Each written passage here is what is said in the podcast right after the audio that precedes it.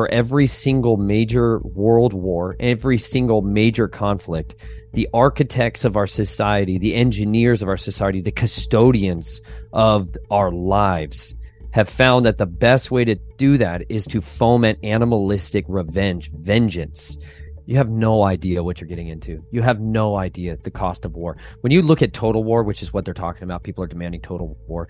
When you look at total war, what you're going to involve is the absolute systemic destruction of everything that is humanity. Hey friends, Sean from SGT Report here. That was the voice of my friend Nathan Reynolds. Words from a scholar.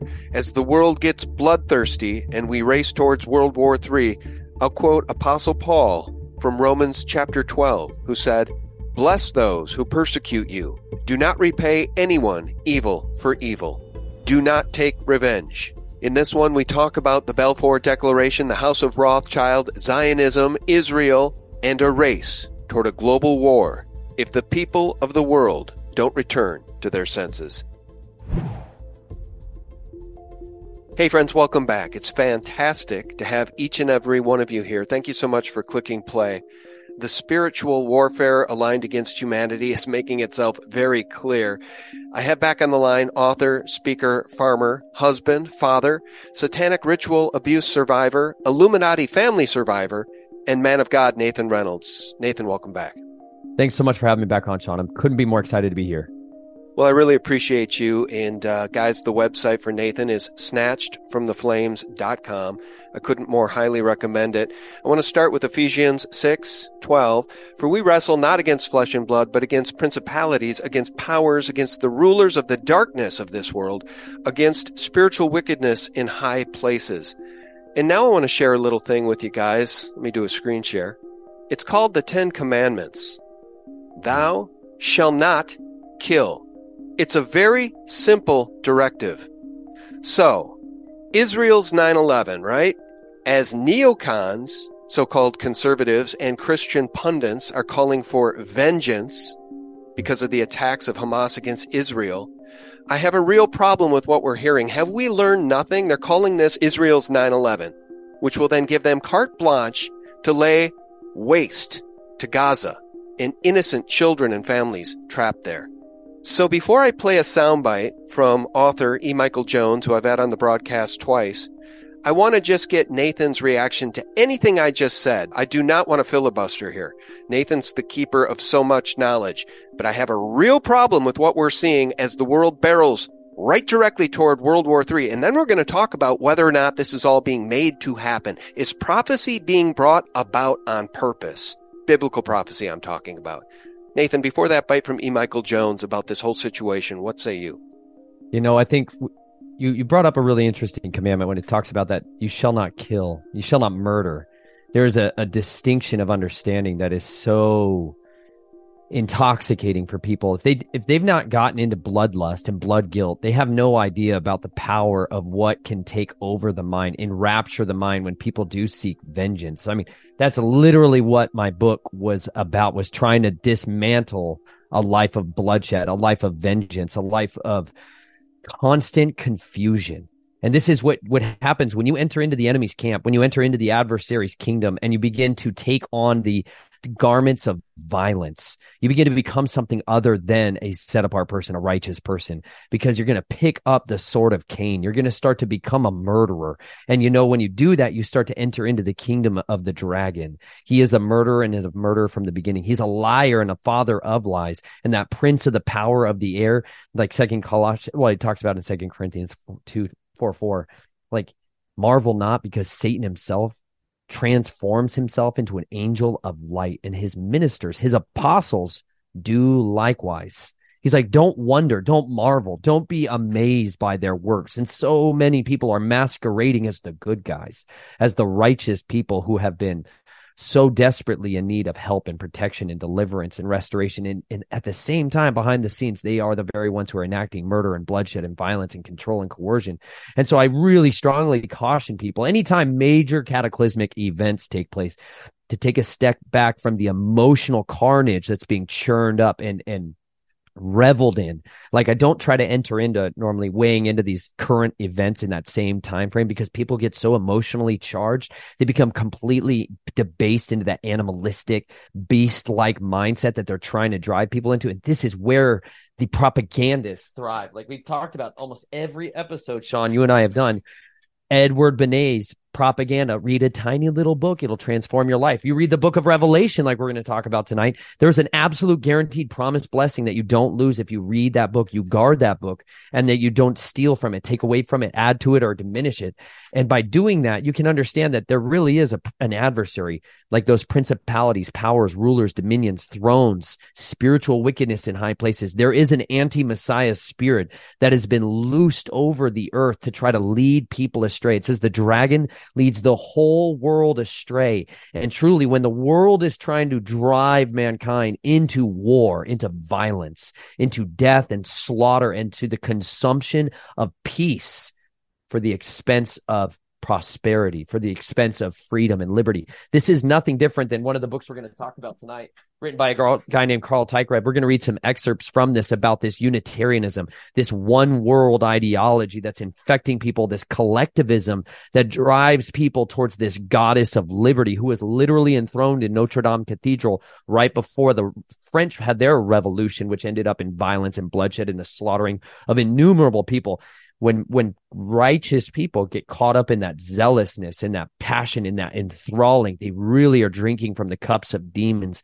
And you have to be so cautious about whether or not this is a war of righteousness or a war of carefully orchestrated puppeteers manhandling people to make it appear as though prophecy might be coming to pass when in reality we have a prophecy of the beast. The revelation of the beast seems to be much more in line with what we see actually being fomented brought forth is that unveiling of the archons these paranumenikai as they're called in the scriptures these principalities. And this seems to be their time the fruit of their anti-messiah at work.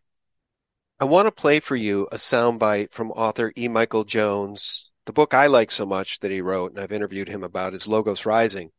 But uh, he's done seminal work in the area of Israel, Jewish supremacy, and this problem. This, I would call it a Zionist problem. And I don't know if I discussed this with you, but I've certainly discussed it on the broadcast before.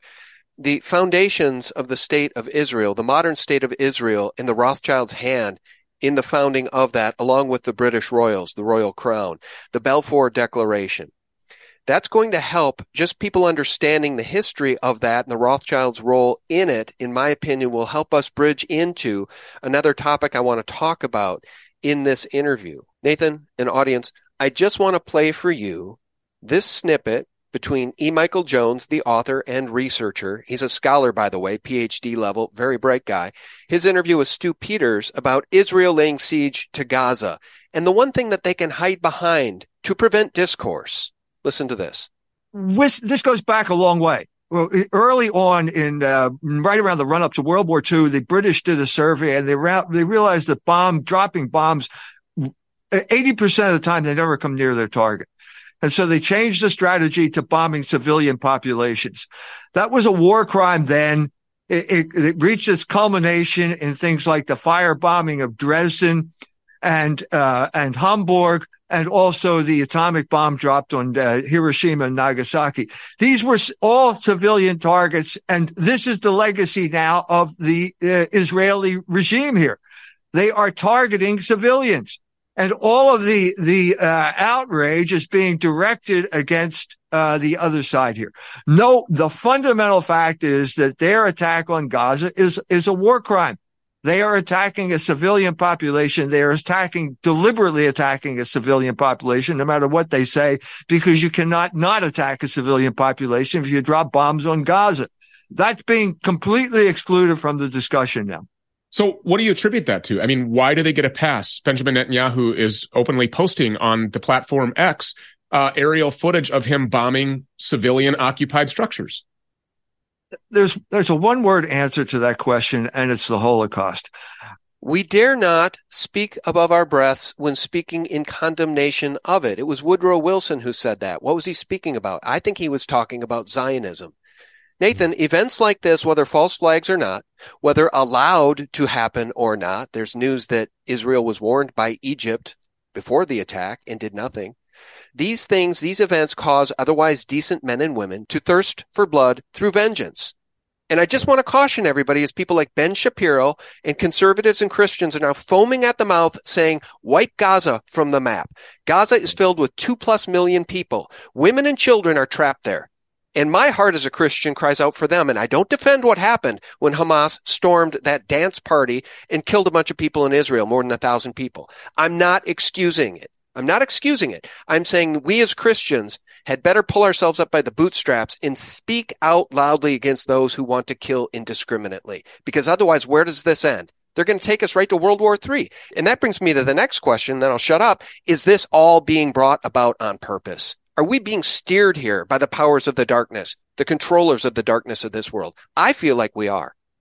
In no uncertain terms, every time you need, in order to formulate an agenda that is successful for every single major world war, every single major conflict, the architects of our society, the engineers of our society, the custodians of our lives have found that the best way to do that is to foment animalistic revenge, vengeance. In order to do that, they have to set up, they have to literally set up a means of mass murder to take place because fundamentally you're going to need soldiers who become from who come from civilians to become trained murderers. Every soldier is a trained murderer. You have to desensitize them. Like we've talked about in the past, the book on killing, which goes through the systematic desensitization training that is required in order to get a human being to resist the natural proclivities to not kill another person. In order to do that, you have to physically train them away. You have to dehumanize their targets. And every time, if you go back and examine the propaganda, one of my favorite studies uh, is, oh my goodness, hold on.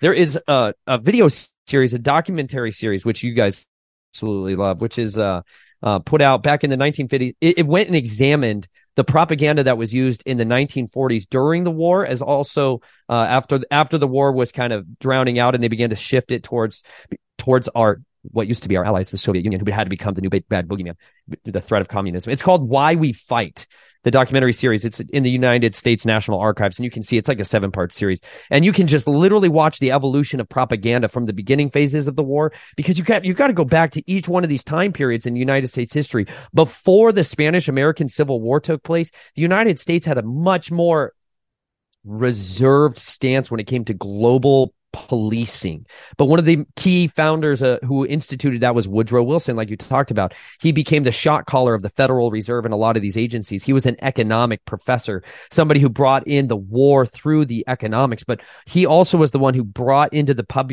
population this mindset, this ideology that, you know, we needed to go be the global policeman who step in on these powers and these positions. The same president who was like, I will not get us involved in the war was the very president who got us involved in the Great War. And you go back a step further when you go back to the the Spanish American War, and that the United States had agents of influence who went and set up the United States to have a destroyer blown apart in the, the sea of, in the in the Spanish Sea there by Cuba in order to try to launch and foment this. And this is when they had what was called yellow journalism, the rise of a lot of the propagandists, the PR campaigns for the Secretary of War, the Secretary of Defense that we call him today, the Department of Defense. They used to call it the Department of War back then. It's really 1984. If y'all haven't read a book, I read a book recently called 1984 by George Orwell, which which was just incredibly re- revealing. I've heard it quoted a lot throughout my life, but to actually sit down and read that book, you literally get to see the very architected system that was described and prophesied by these prophets of Baal, George Orwell was.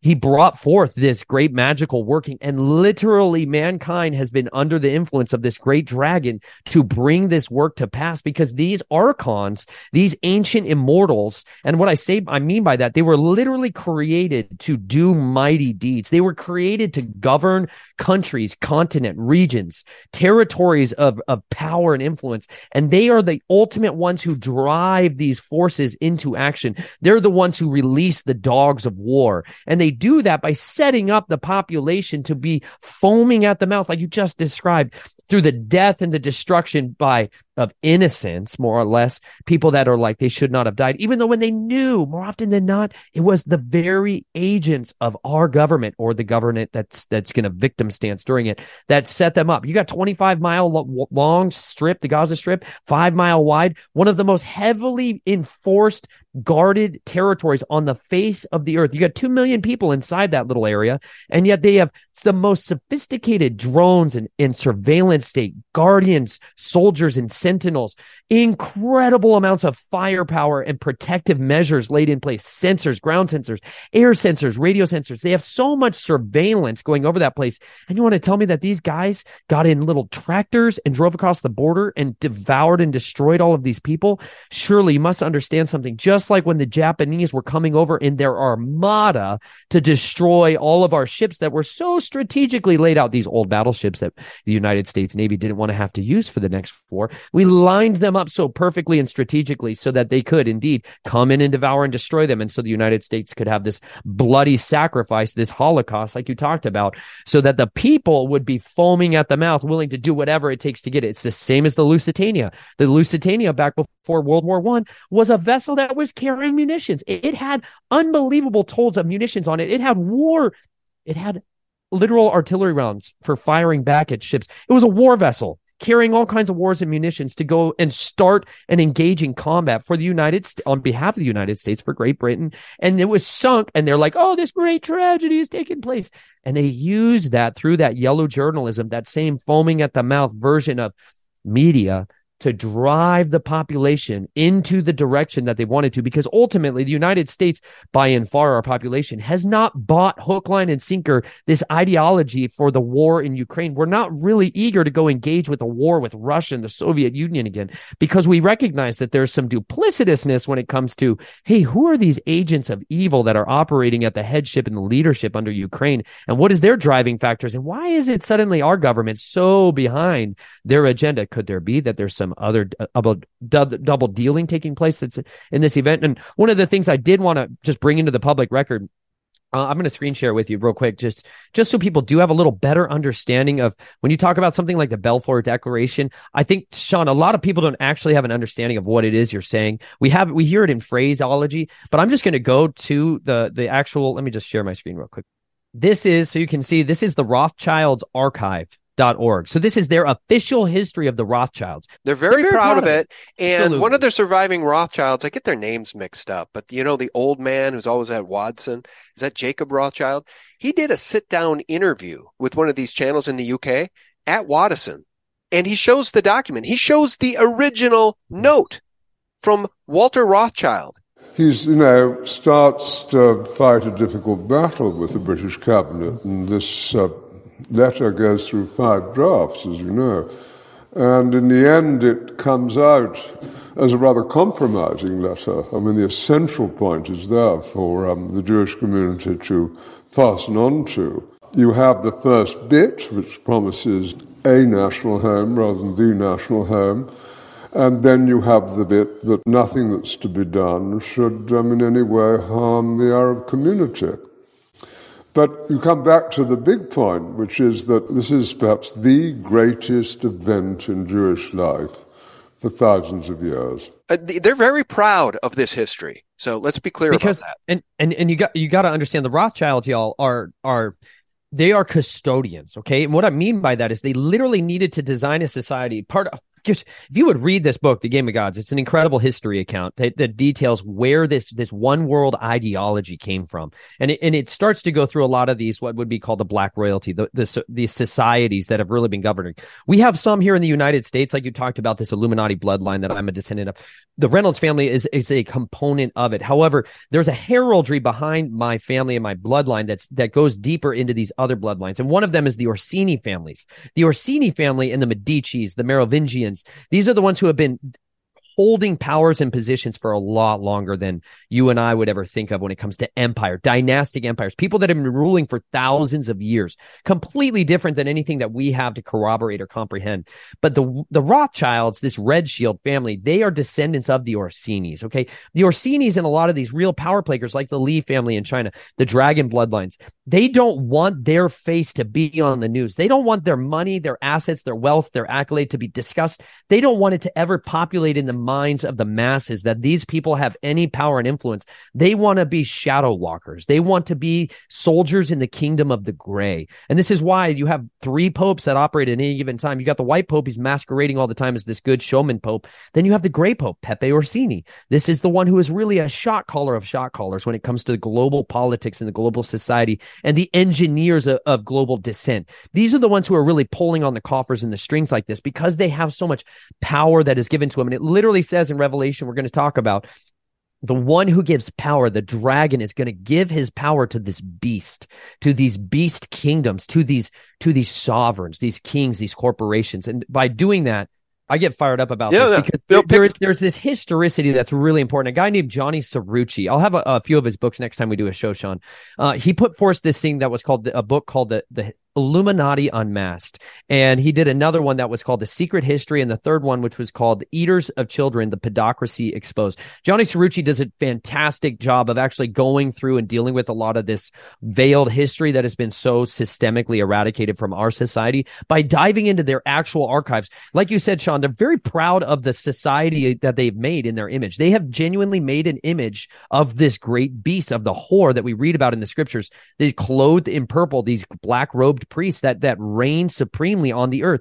These power brokers of our society who literally own and control the vast majority of the holy sites in Jerusalem are owned by the Roman Catholic Church. They're not Christian. They are not. They did not survive the Protestant Re- Reformation. They have been controlled and coerced to foment a version of it. And you know what? When you want to start to really get some powerful people involved in this war, they're going to start blowing up those Catholic holy sites. That's when you really will see teeth bared and people calling for bloodshed and violence. You think Christians in America have some power brokers behind them because we have some people involved in the United States military. You have no idea what it looks like when billions of people rise up in arms to go after this. And this is what they prophesied as their great third world war will be one that will exhaust the nations, that people will be so tired of it by the end of it that they will abandon all forms of religion because they'll, they will pin this on religious zealots on all sides of the equations from Muslims to Arabs to these these these split bifurcated societal fractured groups and they're going to make it be racial they're going to make it transgendered based they're going to make it ideological systemic. In so many ways they're going to try to split and destroy people and make them go into the the just bloodshed continually and when you get into that that kingdom of violence, it is so inexhaustible because what you're dealing with is these powers that are always hungry and never satisfied, that are always thirsty and never able to be refreshed. And this is what you're dealing with when it comes to the Rothschilds. They they are proud of this history because what they put out here, I'm going to read it for you. Some of you might be listening in here. This is on their website, and it's called and it starts out Walter Rothschild in the Balfour Declaration. Lionel Walter Rothschild was the Lord Rothschild to whom Balfour addressed his 1917 proposal regarding the establishment of a Jewish state. On November 2nd, 1917, the British government expressed its sympathy with Jewish Zionist aspirations and announced that it would use its best endeavors to facilitate the establishment in Palestine of a national home for the Jewish people. The announcement came in a letter from the Foreign Secretary Arthur Balfour to Lionel Walter, second Lord Rothschild, 1868 to 1937, the unofficial leader of the British Jewish community. The Balfour Agreement became the diplomatic foundation stone of the State of Israel. The origins of the letter had begun in the early 20th century when Chaim Weizmann, the leading spokesman for Zionism in Britain, began to solicit support among the British people shortly after he settled in Manchester in 1904 the origins in the First World War, beginning in 1916. So understand here, we're right into the crux of the Great War. Uh, now imagine the emotional charged atmosphere of what you're dealing with. This is a time when over in the Middle East, there was mostly Arabic, there was mostly Arabic tribes that had a form of peaceful cohabitation and it wasn't constant violence and bloodshed like we see today. So it's a very different societal structure than what we're experiencing today. The British hoped that in exchange for their support of Zionism, the Jews would help to finance the growing expenses of the First World War, which was becoming increasingly burdensome. More importantly, policymakers in the Foreign Office believed that Jews could prevail upon to persuade the United States to join the war. At this time, there was very strong pro Zionist feelings by many of the political elite and establishment. Many of Britain's leaders, including Prime Minister David Lloyd George and Balfour himself, felt for the Jews in their history. These men were deeply religious Christian Zionists. Same people that you'll see today, just another generation of them being raised up. And they're the ones who have great platforms and pomp to be able to foment these same ideologies and architect these kinds of uh, emotional drives. They had grown up on the Bible. The Holy Land was their spiritual home. They believed that modern Zionism would fulfill a divine promise and resettle the Jews in the land of their ancient fathers. The text of the letter. The Balfour Declaration used deliberately vague language. The term, quote, national home, end quote, was chosen in order to minimize the Zionist dream to make Palestine a Jewish state. The Arabs, whose, quote, civil and religious, quote, not national and political rights were not to be prejudiced, as the Declaration put it, were referred to as only existing non Jewish communities. This would be like what we would call the Gaza Strip today. The Balfour Declaration was ultimately unsuccessful, and many commentators place it among some similar fruitless schemes. Surprisingly, the British by and large kept their word for at last two decades until the outbreak of the Second World War. They allowed the Zionist movement to bring hundreds of thousands of Jewish immigrants into Palestine. These new arrivals set up hundreds of settlements, including several towns, as well as political, economic, military, and cultural infrastructure of the future state of Israel. The Balfour Declaration was the opening chapter in a still unfinished story. The original letter was presented to the British Library in 1924 by Lionel Walter II, Lord Rothschild. Here's the actual letter. Foreign Office, November 2nd, 1917. Dear Lord Rothschild, I have much pleasure in conveying to you on behalf of His Majesty's government the following declaration of sympathy with Jewish Zionist aspirations, which has been submitted to and approved by the Cabinet.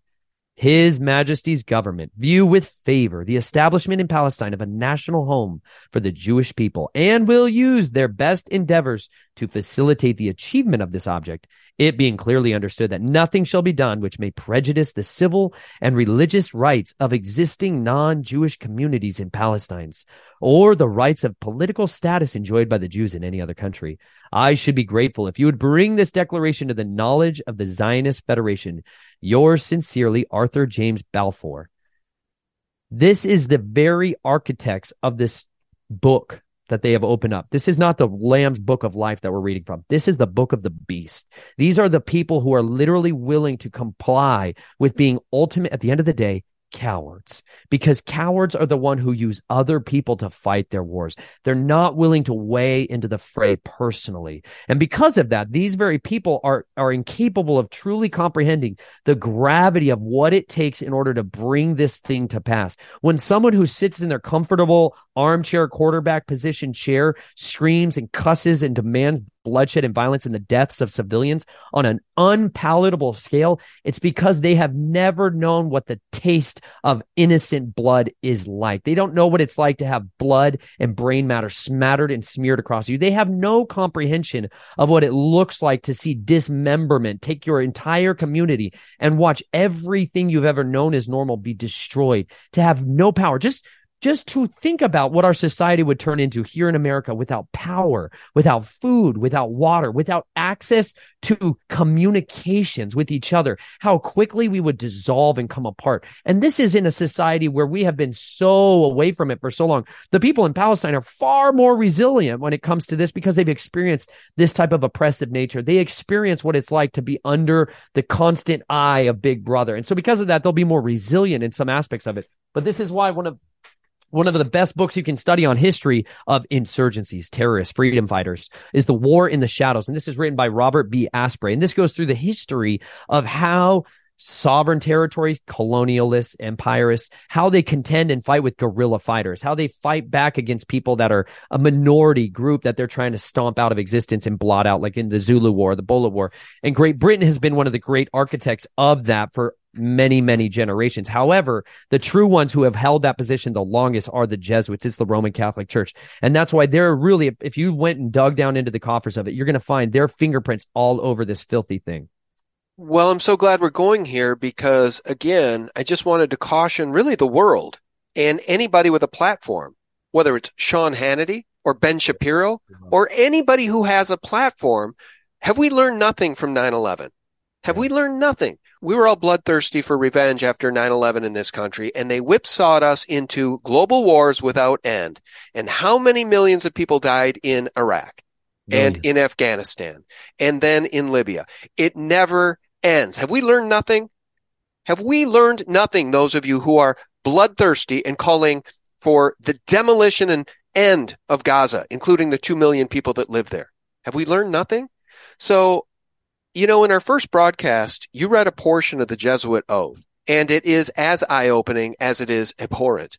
And it exposes the full level of depravity of the entire system that governs the earth. So when I paraphrased these words from Woodrow Wilson, I said maybe he was talking about Zionism. Maybe I'm wrong. Maybe he was talking about the Jesuit order. Maybe he was talking about both. But what he said was this quote, some of the biggest men in the U.S. in the field of commerce and manufacture are afraid of somebody, are afraid of something. They know there is a power somewhere so organized, so subtle, so watchful, so interlocked, so complete, and so pervasive that they had better not ever speak above their breath when they speak in condemnation of it. And he was a U.S. president. So I'll do another screen share and then I want your response. Is this Zionism? Is it the Jesuit order? Is it all of these folks working together? Because I think they're trying to usher us into this final world war that we just talked about. Ezekiel 38, 39 speaks of great battle that will occur in Israel in the latter days and that will involve a people from Magog led by a king named Gog. Ezekiel describes this war as being waged in the mountains of Israel against the children of Israel gathered to these lands. I just want to caution the world. How badly do y'all want World War III? Because that's where they're taking us and you go talk to some veterans. I really just can't encourage y'all enough. Talk to people who have have killed people and who have been ravaged by violence. You have no idea what you're getting into. You have no idea the cost of war. When you look at total war, which is what they're talking about, people are demanding total war.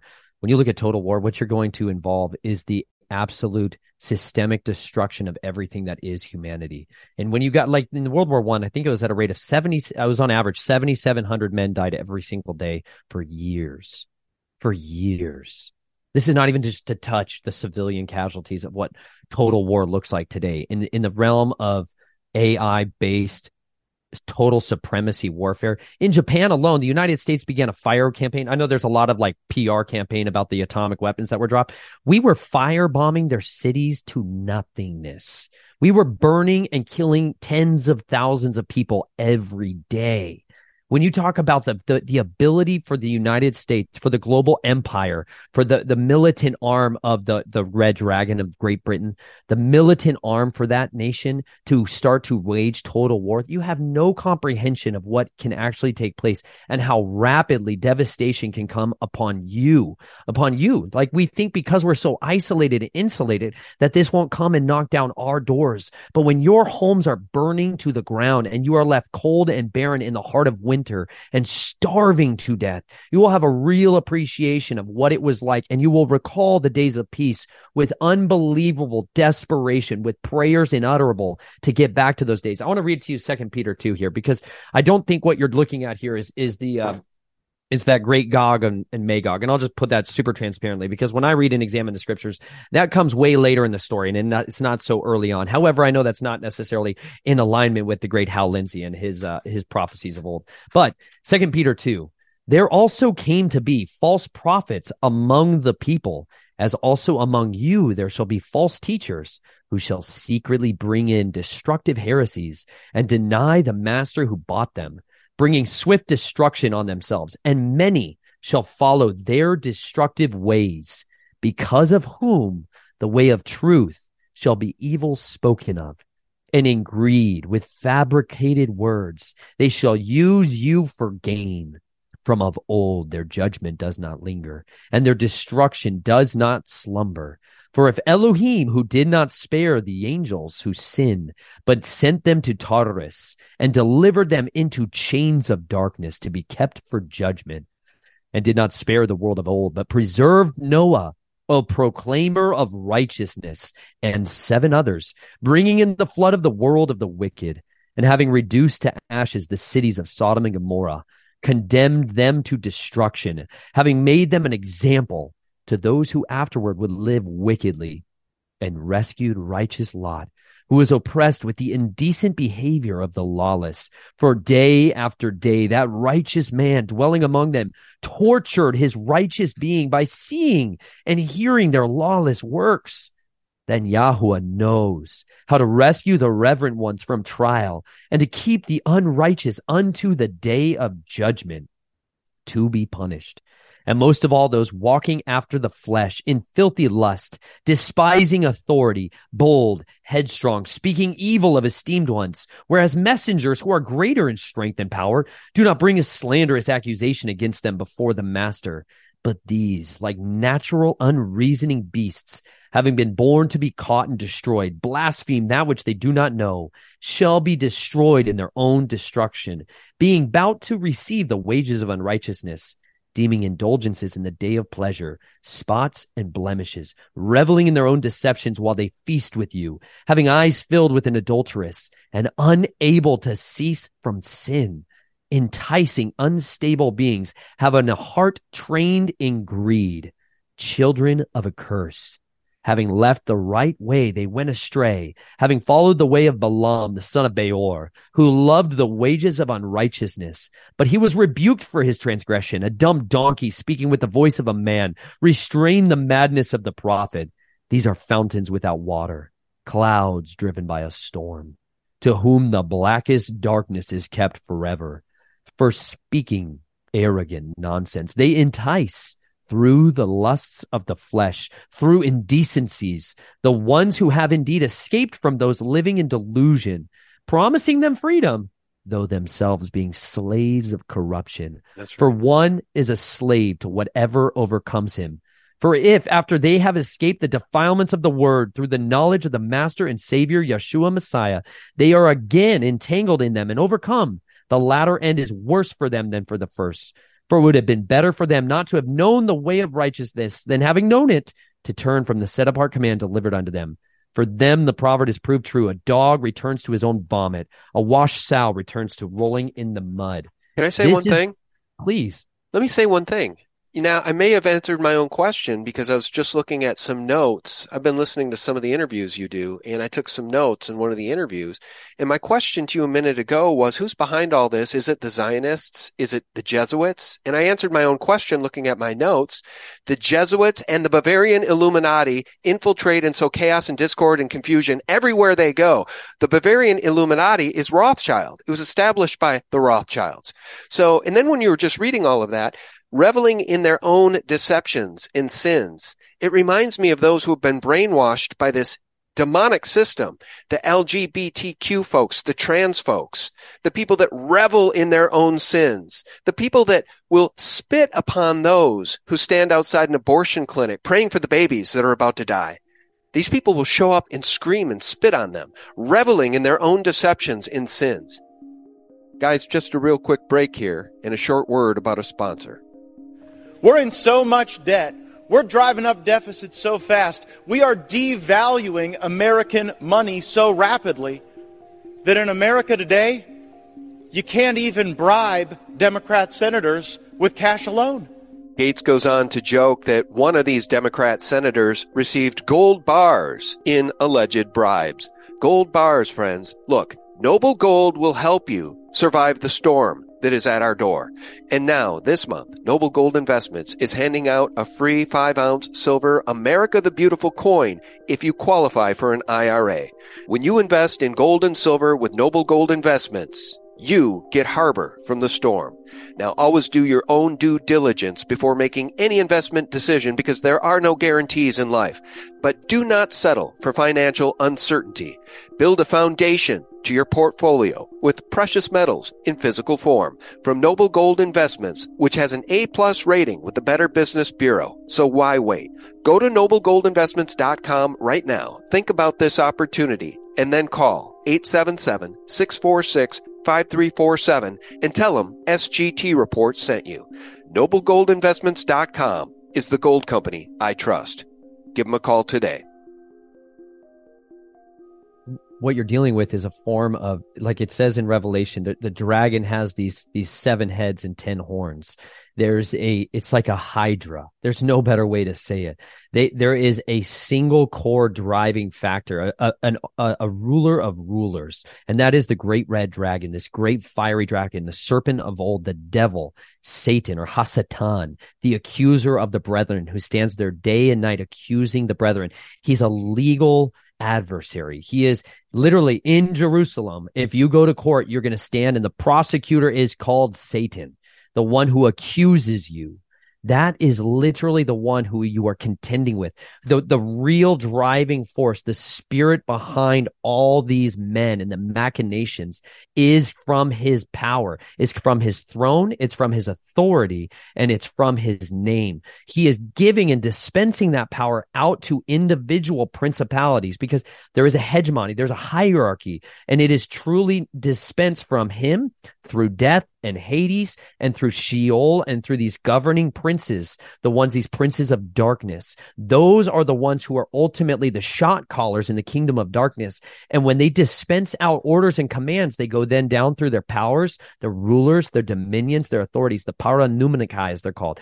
These are literally the ones who are who are fomenting all of these agendas that you see formulating around. When you describe somebody who's coming against someone who is standing at an abortion clinic, like when my wife and I went outside the infanticide clinic in in uh, Stapleton, Colorado, they had a giant sign on their building that said "Pride."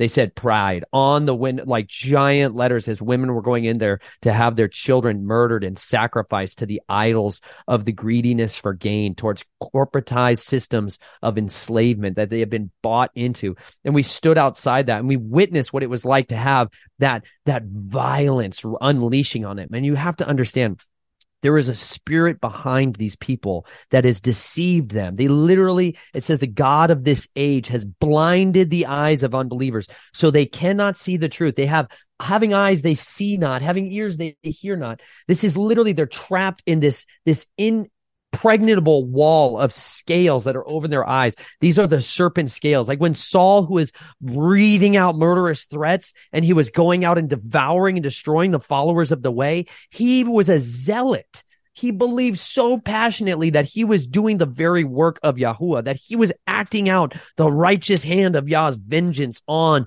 these monsters, these blasphemers, these followers of the way. And he, when he was struck, knocked off his donkey, when he was knocked on his rear end and he heard the voice of the master speaking to him, he blinded him.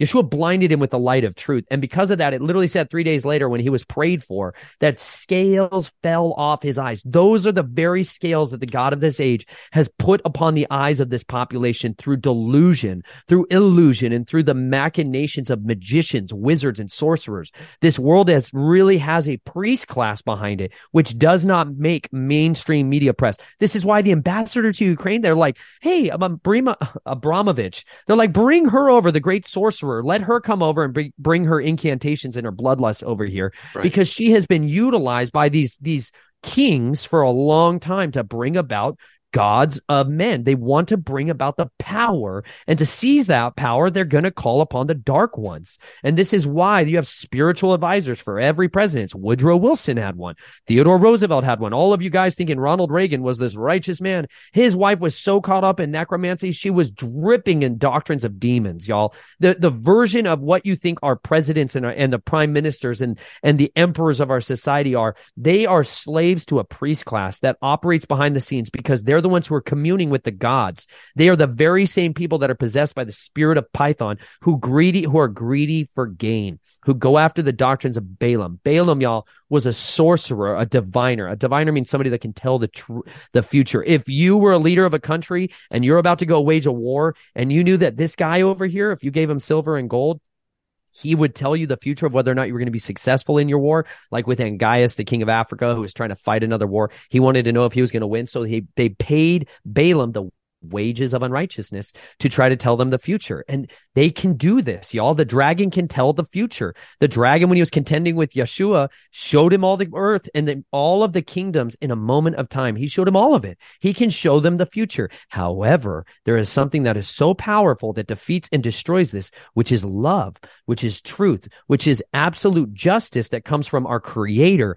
And when he executes justice, let me tell you, assuredly they fall in the pit that they've dug for us. He literally says they he rescued the ones he res- rescued righteous Lot, whose soul was vexed, torn apart, like you've described in here. When those of you who are listening in and are willing to look at all of the great evil that's been taking place and not turn your eyes away from it, to not go back to the comfortable sands of ignorance, but to instead face it and try to contend against it to seek first his kingdom and his righteousness, he will add unto you boldness and courage to overcome your adversaries. Lot was rescued, was ransomed personally and protected from the very vengeance that all those wicked ones were going to experience because he was groaning and grieving at this wickedness. We likewise need to be falling on our faces and groaning and grieving and interceding for that our father would have mercy on these people, that they would not be blinded any longer, that he would contend with these spiritual powers that are contending with us and our families and bring deliverance. Psalm chapter 2, y'all, is the weapon of our warfare. If you would turn back to these, this this is the great sword of our lips. And when you rise up and you contend against these things, you get clothed with power from on high to overcome it, to cast off every vain imagination that, that raises itself up and tries to defeat the path of life. This is what Psalm chapter 2. Why do the nations rage and the peoples meditate emptiness. The sovereigns of the earth take their stand. The rulers take counsel together. That's a conspiracy. And against Yahuwah and against his Messiah and say, let us tear apart their bonds and throw away their ropes from us. He who is sitting in the heavens laughs. Yahuwah mocks at them. Then he speaks to them in his wrath and troubles them in his rage, saying, But I, I have set my sovereign on Zion, my set apart mountain.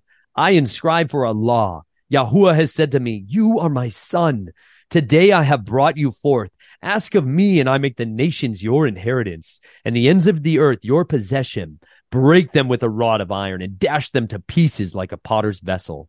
And now be wise, O sovereigns. Be instructed, you rulers of the earth. Serve Yahuwah with fear and trembling, and rejoice with trembling. Kiss the chosen, lest he be enraged and you perish in the way. For soon his wrath is to be kindled. Blessed are all those taking refuge in him. If you will take refuge in him, if you will turn unto his son, your sins are washed away. You can be covered and ransomed from a life of depravity and depression and despair, loneliness and monotony. You can be filled with boldness and bravery that, that can eagerly contend with the greatest forces of darkness. The full armies of the nations could be sent against you personally, and they could not touch you if you are walking in his way. He says you were chosen to be sovereigns and priests. You were made to be a king and a priest in your home, a queen and a princess in your home. And you're supposed to walk in that authority. And when you do that, those principalities, those powers, those rulers, they take note of you because you get a shield of protection that is placed over you. You get the anointing and the authority to walk in in boldness and courage everywhere you go. And the darkness flees when someone is filled with the all consuming fire of the Most High. When you walk in that, you truly become clothed with immortality on this earth. And that is the power that we need to have in order to see, see through this unbelievable snares of deception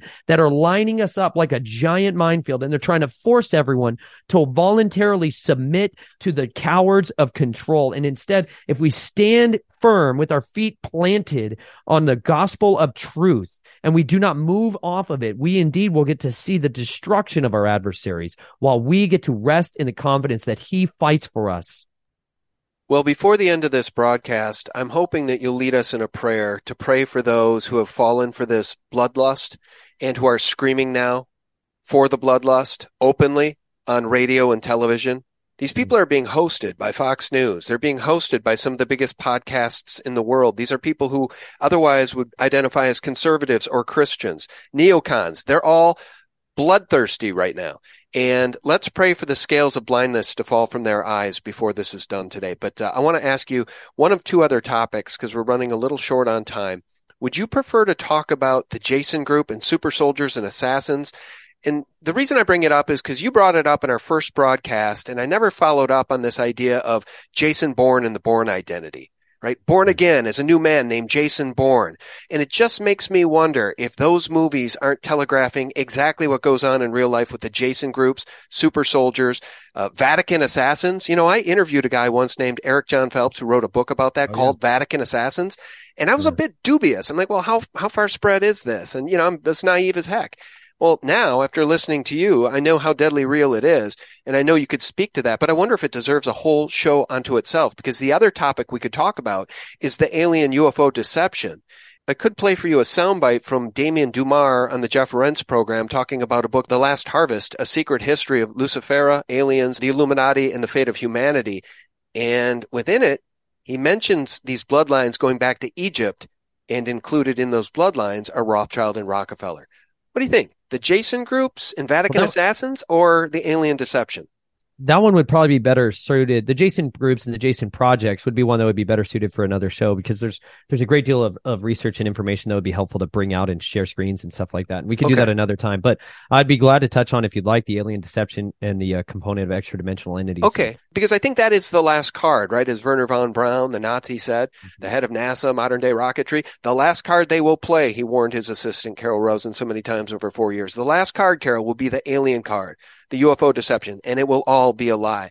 But just real briefly, for my own edification, do you think I have that right about those Bourne identity movies, Jason Bourne? I mean, he doesn't remember his past, and he's a super soldier. He's trained to kill. is that kind of in line with those, uh, with the Jason groups? Well, it's it's definitely more in line with with some of the components of of Jason Projects. Jason Projects is one that was that was made and engineered for children, and it was it's a totally different finders program for locating and, and connecting uh, Jasons, which would be it's an Ooh. acronym for me, we's, and theys. The like finders, the finders. We're all familiar Yeah, with the CIA, the finders, and the children, and the child sex trafficking. All right, we're going to do another show on that. How's that? We'll sideline that good. for now. That's going to get very deep. We'll go deep on that, so we need some time. Okay, let me just play this soundbite because I do know that these bloodlines go all the way back, pretty much to the beginning of time. This is Damien Dumar talking on Jeff Rense's program about that book, The Last Harvest. So I would like to read a little excerpt from The Last Harvest that your listeners will find very eye-opening about the Greys, who are also known as the Setu and their influence on the political system. So it says Go the the Egyptian Setu government also instituted a two-party system while they remained in the shadows as the third and supreme overseer of the other two. They divided the executive branch of government into the Rockepharaohs and the legislative branch into the Rocketiels. The Rockepharaohs issued the decrees handed down by the Tetu government, while the rocket Rocketiels were assigned the task of making sure all the legal decrees were obeyed to the letter. These elites were the forerunners of the Illuminati and the Freemasons, forever linked and bound to their founders' namesakes, the Rockefellers and the Rothschilds. So the Rocketiels are the Rothschilds, and the Rockepharaohs became the Rockefellers. Now, guys, just uh, let me be candid. I haven't read that book, and I don't know who Damien Dumar is, but Nathan Reynolds is one of the most intelligent folks I've ever spoken to, and I think he really has a grasp on the true history. Is there anything there? Can we at least agree the bloodlines go all the way back to Egypt? Well, they they go all the way back to Cain and Abel. They, they they claim they claim hegemony. They they claim the right to the divine right of kings. This is paramount in understanding why they rule over us the way that they do because they believe they are a different species. Not they they really believe that they are sons of the serpent. You have to understand that at at fundamental genetic level, they believe they are bloodline carriers of the literal seed line of the anti-messiah, the one, the great man of perdition, the lawless one, as we would call him. They believe he will be their great revealed one, the one who will come and put all their enemies under their feet and will reign supremely. This is the divine right they believe they have to rule over mankind. It's the very same invocation of what Heinrich Himmler was bringing forth under the Nazis and under the rise of their thousand year Reich that they were trying to bring forth from Wewelsburg Castle. And they were trying to raise up the SS, this necromancers group, this group of, of deeply occulted believers who had this, this imbuing from this, these, these spirits and the black sun and they literally were given these charged rings. They were called death head rings. They were they were possessed by these powers in order to make them like the gods of men, gods among men. They invoked the very same deities that we would call Mars today, that these would be the gods of war. They brought these powers in in order to try to bring about this overarching rule of supremacy over an entire country and then ultimately over the entire world. That is always the agenda that is driving these folks. And so they do lay claim that all the way back at the, the, the, the seed of the serpent was injected into mankind back in Genesis 6. This is critical information. If you have never read Genesis 6 before. Let me just do it super briefly because we're going to jump back to Second Thessalonians and get back to the man of perdition and the strong delusion that is sent to deceive the world. But it, but it's fundamentals that you understand what is being referenced back in the days of Noah because you're going to hear that phrase when Yeshua was asked like what are going to be the signs of your coming and how are we going to know? How will we know? How can we check the temperature to know that we're literally coming into the final hour, like the final countdown? How will we know that? And he says as it was in the days of Noah, so it will be in the days of the coming of the Son of Man, which means there's clues about all of the things that we have to see, these hallmarks, these checkpoints, like the video I did with uh, Eric Fire Medic 8 on my channel called The House of Dragons. And we went into a lot more specifics about what that world and that society looks like and why the House of the Dragon that I was born into, why they literally believe they are carriers of this black bloodline seed of the serpent, that they, they have a need to consume blood, human animal, human and animal blood on a regular basis to feed this parasite they called the Grigori. And there's been many iterations of these divine ones, these extra dimensional entities who don't, who should not be in our physical realm, but they transform themselves into angels of light and they masquerade among men so that people will be, be, be wanting either the power that they have through secrets of knowledge, of technology, we would call it today, uh, secrets of magic and invocation and and incantation.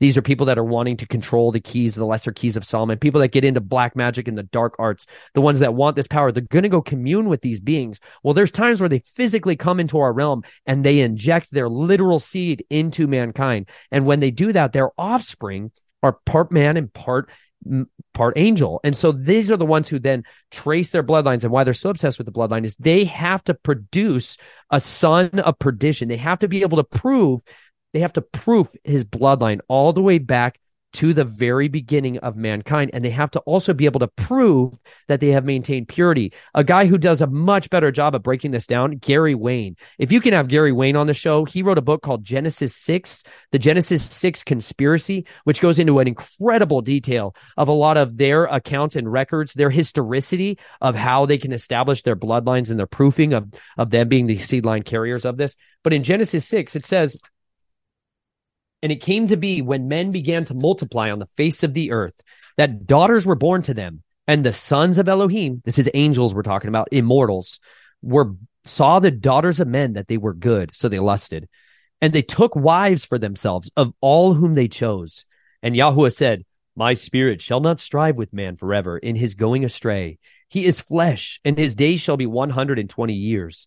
The Nephilim, this is that hybrid, were on the earth in those days and also afterward when the sons of Elohim came into the daughters of men and they bore children to them. Those were the mighty men who were of old, the men of name. And Yahweh saw that the wickedness of man was great in the earth, and that every inclination of the thought of his heart was only evil continually. And Yahweh was sorry that he had made man on the earth, and he was grieved in his heart.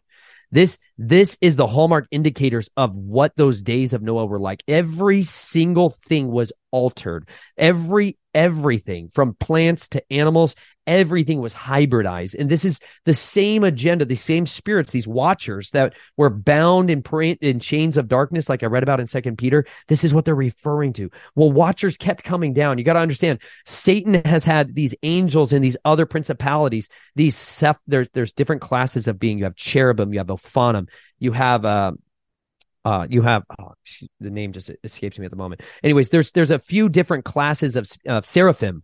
There's different classes of of heavenly mighty ones, and when they choose to rebel, that's not something that just happened. It says Satan when he comes down, he brings a third of the stars with him.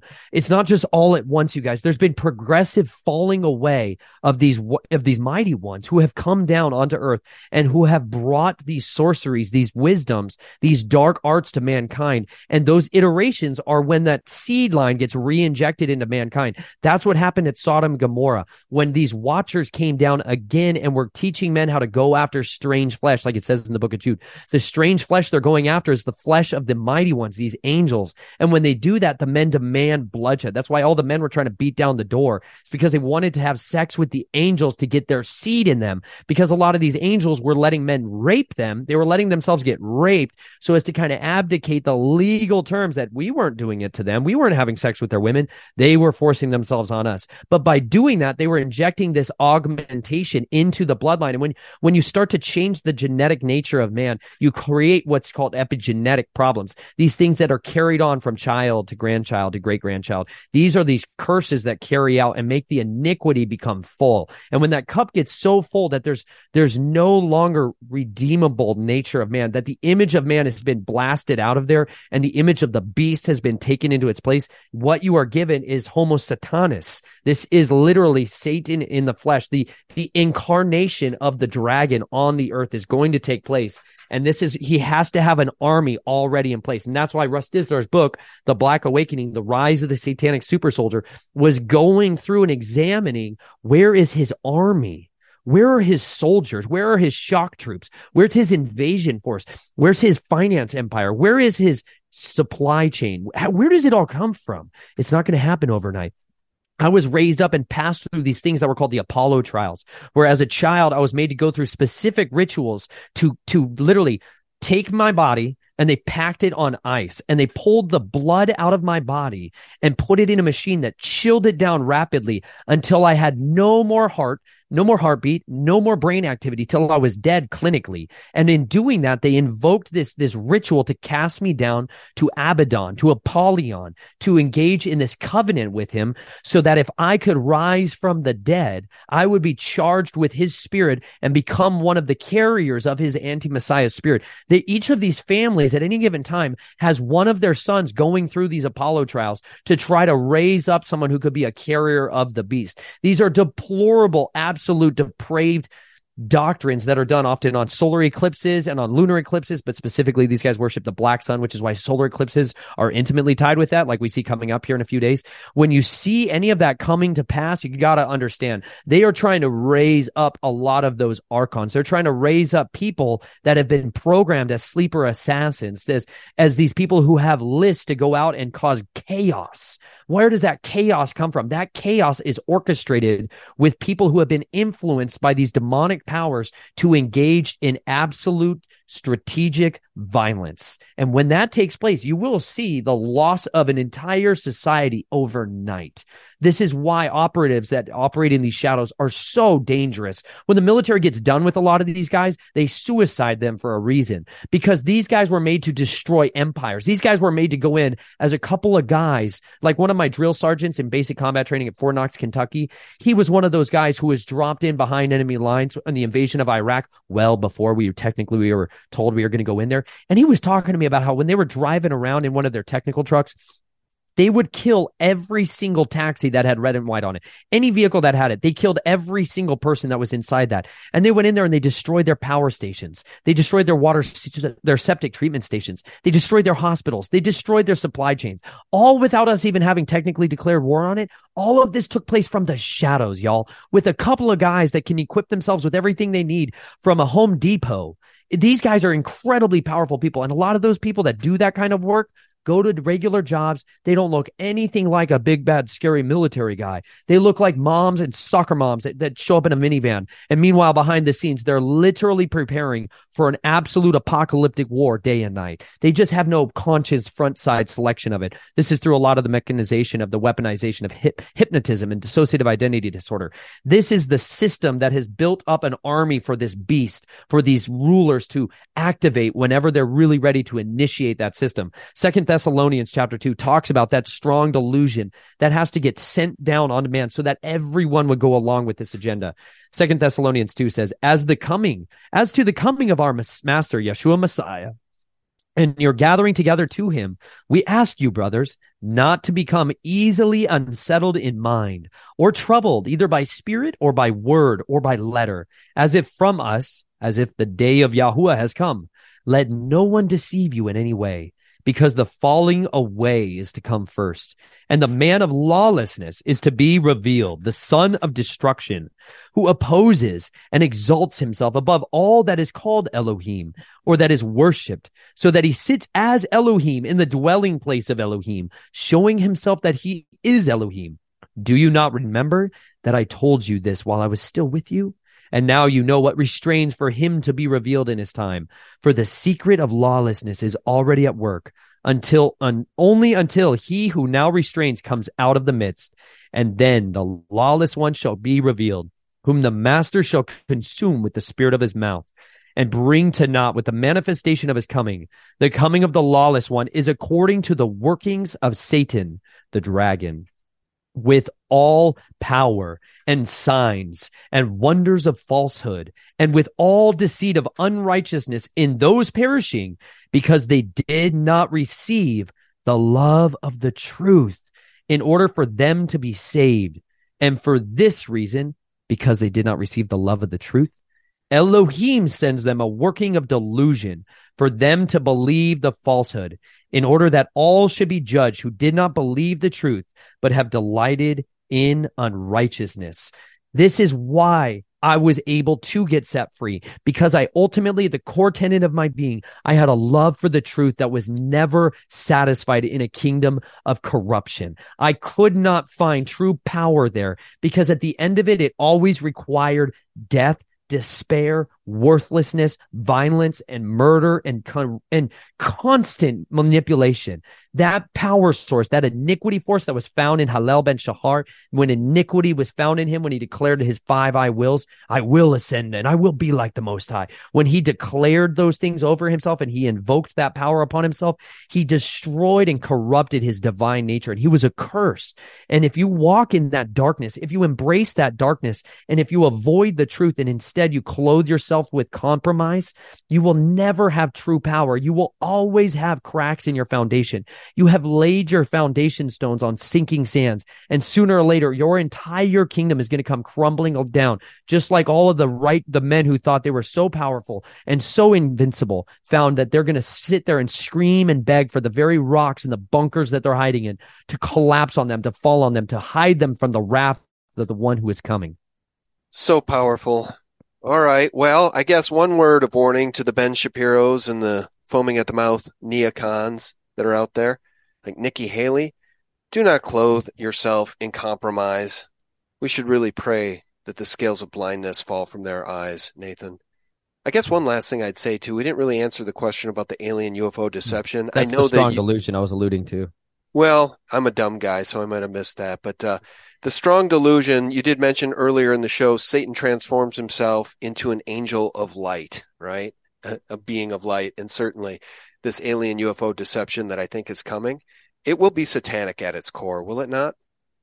Indeed, this is what you're dealing with is a childhood's end. You know, they, they they're going to come with all all lying signs and wonders. What I was trying to read from you is is this is the fruit of the tree. When you're when you're dealing with the the beast system and the dragon system, you're dealing with lying signs and wonders. And this is the great manifestations of that. Is what they have been so continually preparing people through this propaganda, which is Independence Day incarnate. That is the goal of that system. Is that you know, just like the President Bush had said was that we just if we all just had an outside threat to come if all of us, I think, could lay aside all of these problems and powers that are going on, all these wars would stop if we had an outside threat that was so strong, an alien threat that came outside this world Yeah. to come upon us. We could That was Reagan. world. That Oh, was Reagan, Reagan, at the United. Nations. Yeah. Ronald Reagan's speech.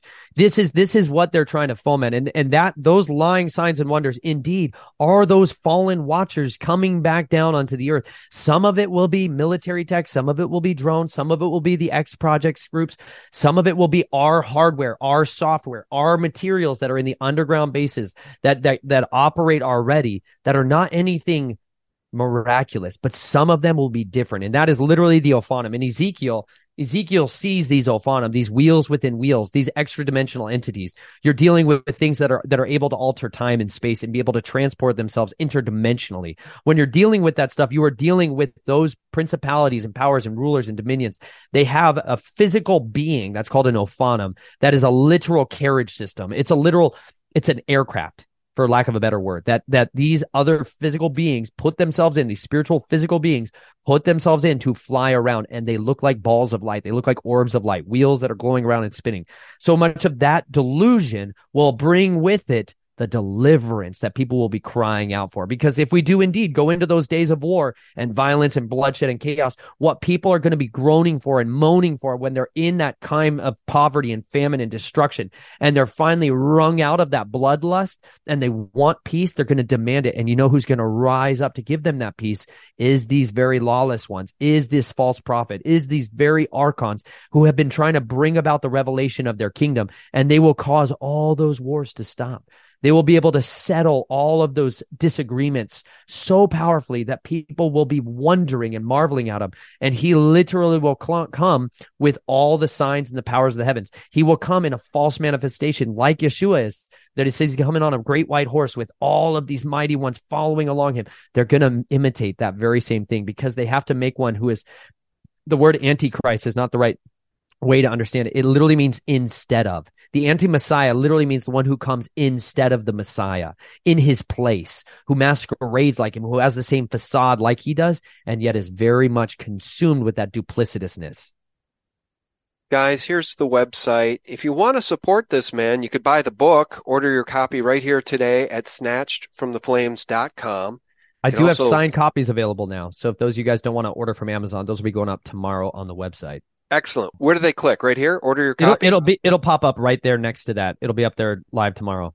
Okay, that means today as you guys are listening to this. Yeah. So buy a signed copy of the book, support the author. And uh, Nathan, look, if you don't mind, I don't want to put you on the spot, but I think you're up for it. Could you say a prayer that the scales fall from the eyes of those who are deceived? Because you know what? When we do shows like this, we don't know who's going to listen. And we don't know who listens, who's going to spread it to somebody else who listens. And it may just get to the right hands and the right people to at least circumvent some of this chaos that's coming and some of the bloodthirstiness that these people are banging on the table for. It needs to be abated. And the only way that's going to happen is through divine intervention. So could you lead us in prayer? Let's pray for the scales of blindness to fall from their eyes. Yeah. Well, Father Yahuwah, we just come before you with desperation. Father, we, we, we petition you for mercy and for deliverance and for restoration of all of those who are so wounded and so weary, Father.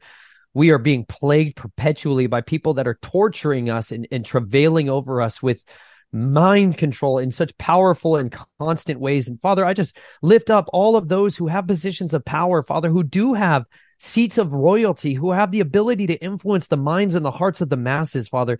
And I just come before you right now. And Father, I ask that you would forgive them their sins, Father, that you would forgive the sins of their ancestors. And we just ask that you would apply the blood of the Messiah to their bloodlines all the way back to Adam, Father. We pray that you would please cleanse them of their transgressions and pardon them of all their iniquities, that you would please forgive the sins of every individual that's being used by the adversary to target and combat our families, our friends, our, our farms, our livelihoods, our, our our, our homes. Father, we pray that you would contend with these spirits that contend with our families and bring justice in Yeshua's mighty name. We pray that you would please break their occult power to the highest level Destroy, Father, these continual lies that are being raised up against us.